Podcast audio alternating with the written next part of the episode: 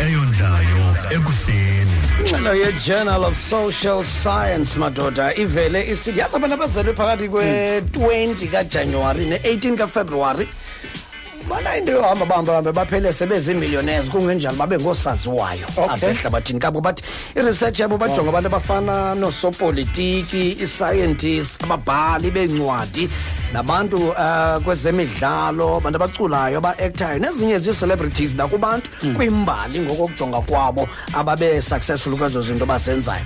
Baphuma nento ethi ikhona into kubantu abazelwe ngojanuwari. Baninzi. Ujanuwari nofebruwari kajanuwari yatsho kwi-eighteen kafebruwari. Abantu abazelwehayi ah, no into endiyicikayo kolokubuhle uzalwe ngofeb khayi nineteen ah, eh, ngoku ngapha ungaphaa ngobe ndizawundenzela imali. Imali nosebenza nantsika Ungena kuwena. nosebenza nantsika khona babe khona ungenaphi kuye wena? Eyakhe naloo mali leyo.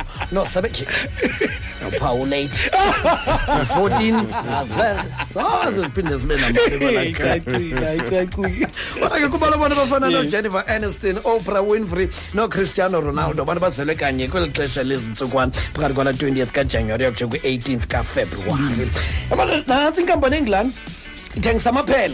ayicacile ayicacile kodwa ke kuba abantu abafana nojennifer aniston oprah winfrey nocristiano ronaldo abantu bazelwe kanye kweli xesha lezintsukwana phakathi kwala 20th kajanuwari yakutsho kwi-18th kafebruwari Yabona, nantsi inkampani engilani ithengisa amaphela phela liyi-one one pound 50 p. Uyakwazi uba mawuthenge iphela for i-valentines day? Please strictly for i-valentines day.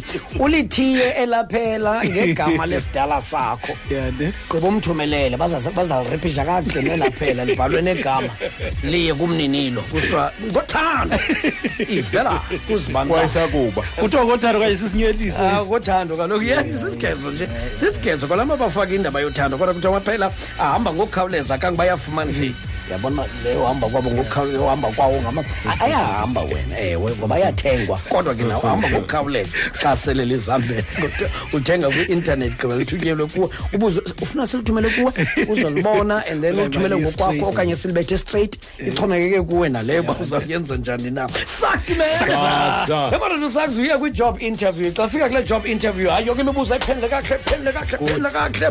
Xa segqityezelwa ke phaa kwabuzwa into yokuba um awunombuzo unawo wena nantsika wathi ewe ukhona nokuyi-one ewe kodwa ya uthini umbuzo wakho is this job a laxative? What? Hayi. Ibajonga job a laxative. Ah, ah. khayibeke ngesixhosa Okay, bhuti ngoba okay. silost asikuva. Ah, lo msebenzi uyahambisa. Angezala uba, uba ngoba le Hey, hey, hey.